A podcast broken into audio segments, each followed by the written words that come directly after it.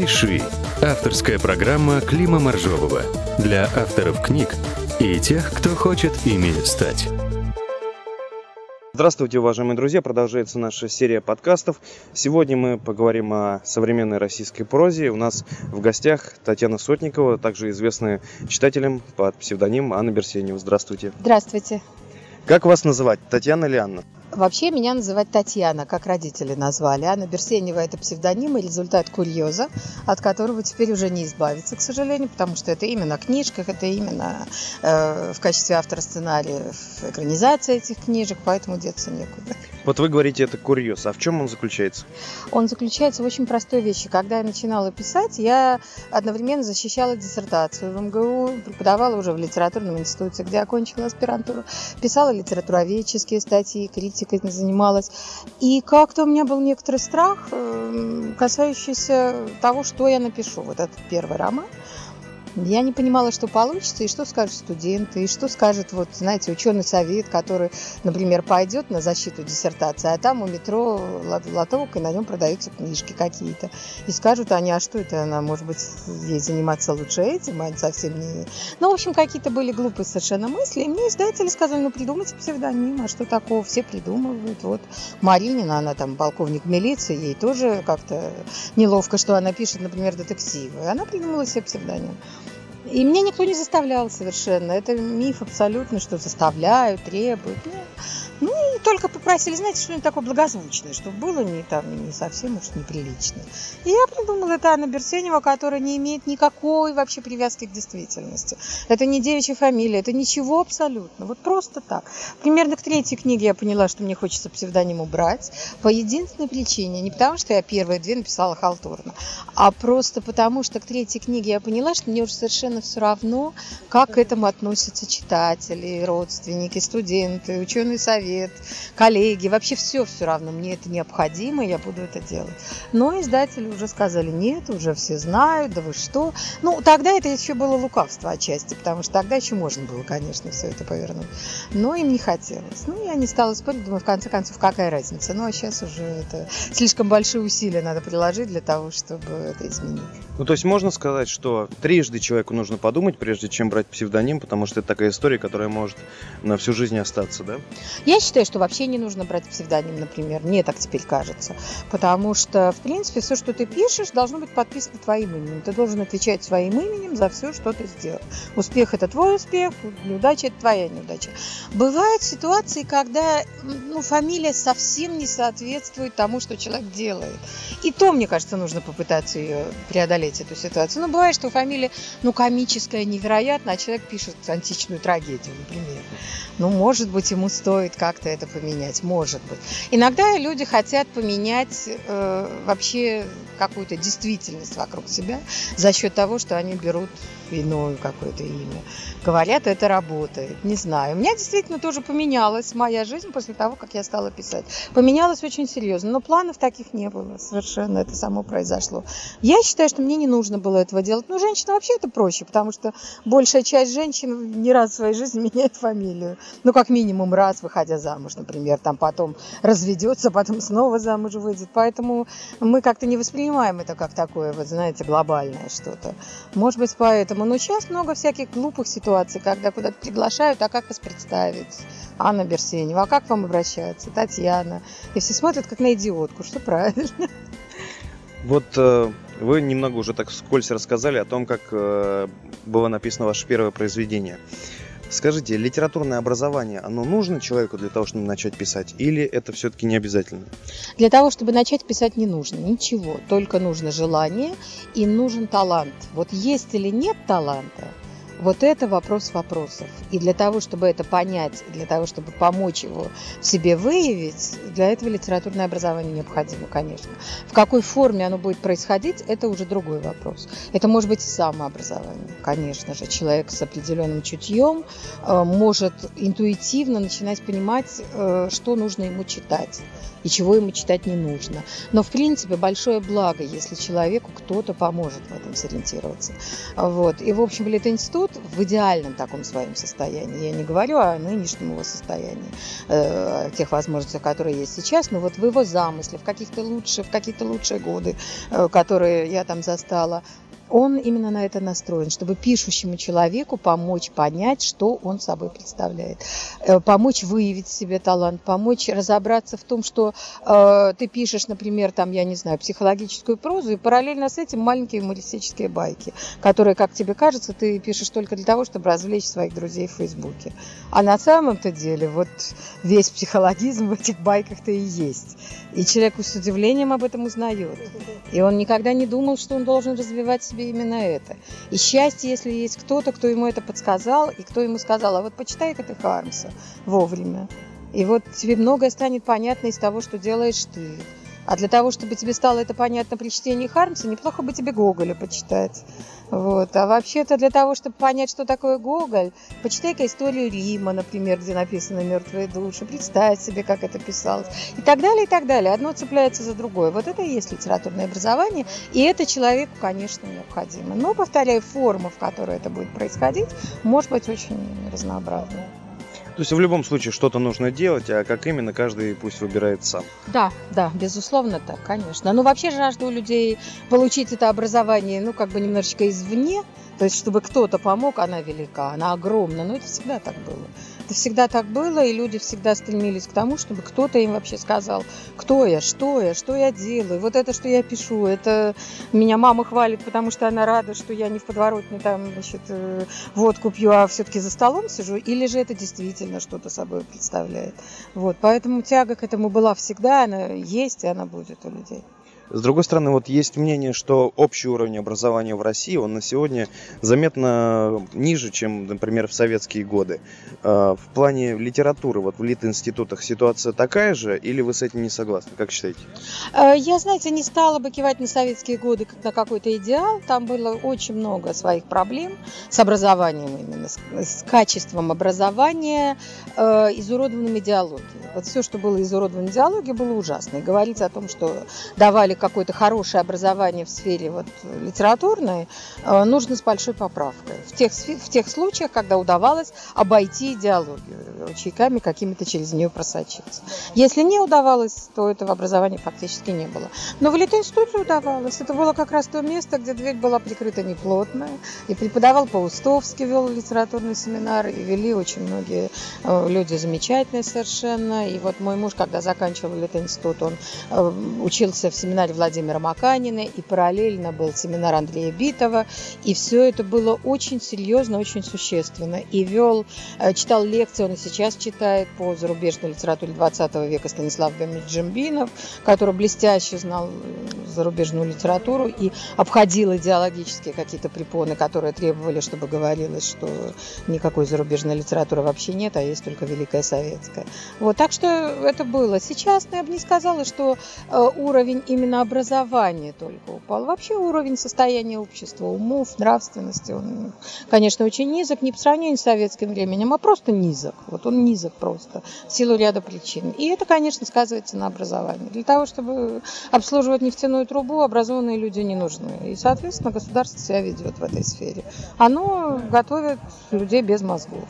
И поэтому на образование э, в каких-то случаях не обращает просто внимания, оно само по себе чахнет и хереет. В каких-то случаях делает так, чтобы оно ускорить этот процесс. Вот. Поэтому ну, тут как-то даже трудно сравнивать с советскими временами. Давайте о чем-нибудь более оптимистичном да, поговорим. Можно поговорить. А, вот вы уже упомянули Facebook, да, социальную сеть. Насколько вы вообще, в принципе, социально активны? Блоги, подписчики, френды, это ваши или нет? Я вообще э, там появилась в социальной сети где-то в январе этого года только. До этого нет, я этим не занималась. Просто, во-первых, э, все-таки это трудновато, потому что требует времени. Вот. Общение в социальных сетях – это отдельная деятельность, конечно же. Но э, когда я, в общем, разобралась, как работает Facebook, я поняла, что, в принципе, ты можешь сам дозировать свое участие в этой жизни. Я бы сказала так, многие считают, что нужно вот как можно больше подписчиков, огромное количество людей, которые у тебя френды, которые могут у тебя комментировать на странице все, что ты напишешь, и вообще как-то вмешиваться в твою жизнь в этой социальной сети. А я так не считаю. Понимаете, вот огромное количество людей, э, которые мне могут написать глупость, я их вообще вижу в действительности очень много. И мне нет необходимости эту глупость лишний раз прочитать, портить себе настроение и еще и ввязываться в разговор с глупым человеком. Поэтому у меня вот такая, так сказать, политика моя личная в Фейсбуке. Я смотрю, что за человек просится ко мне в друзья. И если я вижу, что у него на странице глупости, то я его не принимаю. Пусть подписывается, пусть читает, ради бога, если ему интересно. Но совершенно не обязательно, чтобы он высказывался у меня именно. Вот. Ну, многие действуют иначе. Что-то а вы пишу. выкладываете свое творчество там? Нет, нет, я не то чтобы творчество, ну какие-то ссылочки я даю, если книжка выходит, то я говорю об этом. А вообще какие-то размышления о чем-то, что-то, что меня задело. Сейчас, в общем, очень накаленная, конечно, ситуация вообще в обществе, и поэтому об этом что-то пишу. Э, какие-то неожиданные мысли приходят, что-то такое напишешь. Э, приятно видеть людей, которые, знаете, я бы не назвала их даже единомышленниками, потому что я не основатель партии, я не общественный деятель такой, о которых я назвала бы просто людьми, с которыми у меня общая система ценностей. Общее представление о том, что такое хорошо и что такое плохо.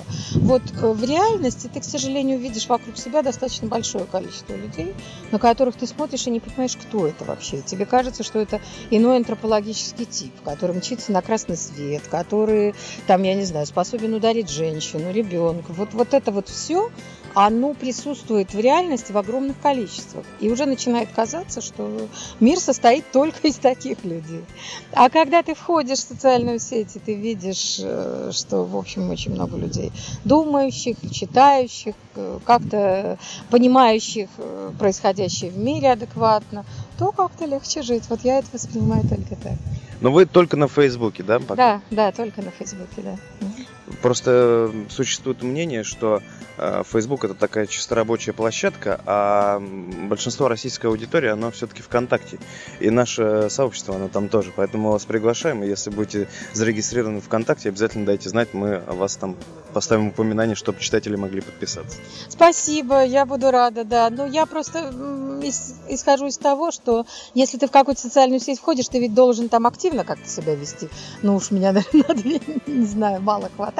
Но всякое бывает, конечно, это вполне возможно. Ну, а потом социальные сети же, они как-то между собой там тоже контактируют. Ссылки все дают, там как-то э, смотрят что-то. Так что я думаю, что это вообще очень приятная такая новая форма общения, которая глобализирует э, нашу жизнь. И я сторонник такой глобализации, вообще сторонник глобализации всяческой. Я считаю, что то, что прочно в жизни, то, что имеет какую-то мощную под собой основу жизненную, оно не, не опрокинется из-за того, что мир станет открытым, из-за того, что люди станут более свободно общаться. А если что-то не выдержит элементарного напора свободы, то о чем тут переживать? Программа «Пиши». Не могу не задать э, один вопрос. Вот вы входите в круг авторов, небольшой довольно круг, э, произведения которых были экранизированы. Э, расскажите, как вообще вот это получилось? К вам обратились с предложением или вы сами посчитали, что вот можно искать выходы на киностудии? Как вот это все произошло? Ну, вообще вот нынешний опыт, я сразу могу сказать, подсказывает, что искать выходы – это довольно трудно. Скорее э, обратятся сами. Они, в общем, довольно внимательно мониторят книжный рынок, смотрят. И, э, скорее всего, автор, который подойдет им для экранизации, его найдут. Дальше начнется эпопея совершенно ужасающая. Это очень тяжело, потому что э, мне не совсем понятно, для чего они вообще авторов ищут. У них есть свое представление о том, чего они хотят. Они могут отставить от книжки за права на экранизацию, которой они заплатили огромные деньги, просто оставить мысль о том, что вот Петя полюбил Наташу, и они расстались потом. Для чего они купили права на экранизацию? Большая загадка. Вообще этот рынок э, телевизионных экранизаций сейчас находится у нас в ужасающем состоянии. От полного отсутствия конкуренции, как и все другие рынки, я думаю. Вот. Э, потому что есть три окошка, четыре, в которые все обращаются. Неважно, продюсер Иванов или Петров, он придет все равно в одно из четырех окошек.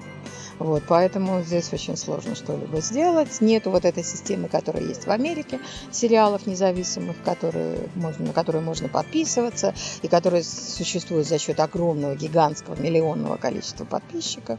Вот, и поэтому это все очень А эти окна это каналы? Да, это каналы, конечно, конечно. А телевидение все очень жестко контролируется, поэтому ожидать, что появятся какие-то там еще 10, 15, 5 еще телевизионных окошек очень трудно сейчас.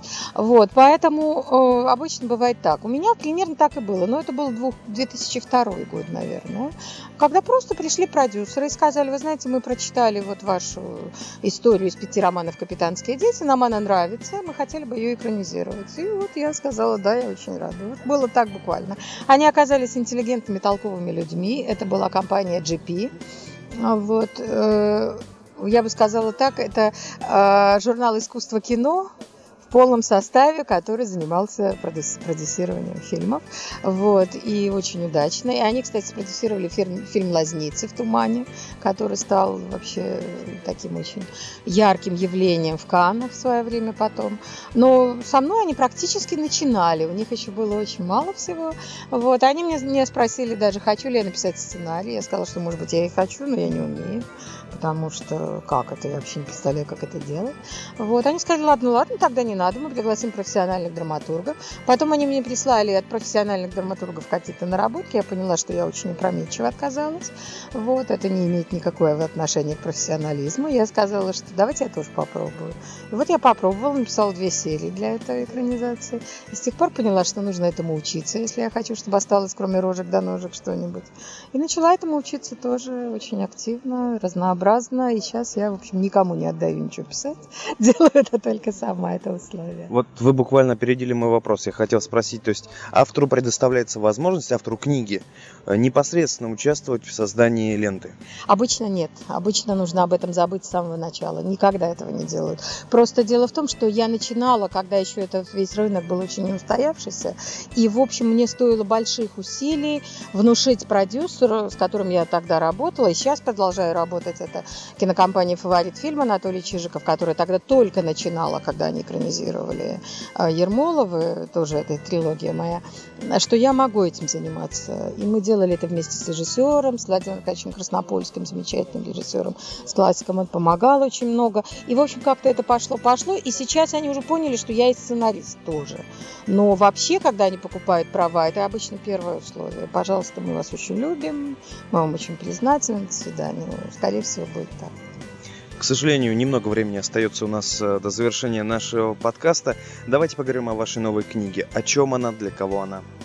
Ну, для кого? Для желающих прочитать. В общем, я когда пишу, руководствуюсь одной мыслью. Читатель, которому это должно быть интересно, это я. Вот я как-то могу прочитать это немножечко сторонними глазами но это все равно мои глаза. Вот я пишу так, чтобы мне было интересно прочитать. Если потом оказывается, что это не только мне, но еще некоторому количеству людей, я очень этому рада. Ну, так обычно, по последнее время так оказывается. Вот, и действительно мне это очень дорого. О чем она? Это первая книга трилогии, которая так и будет называться «Женщина да Винчи».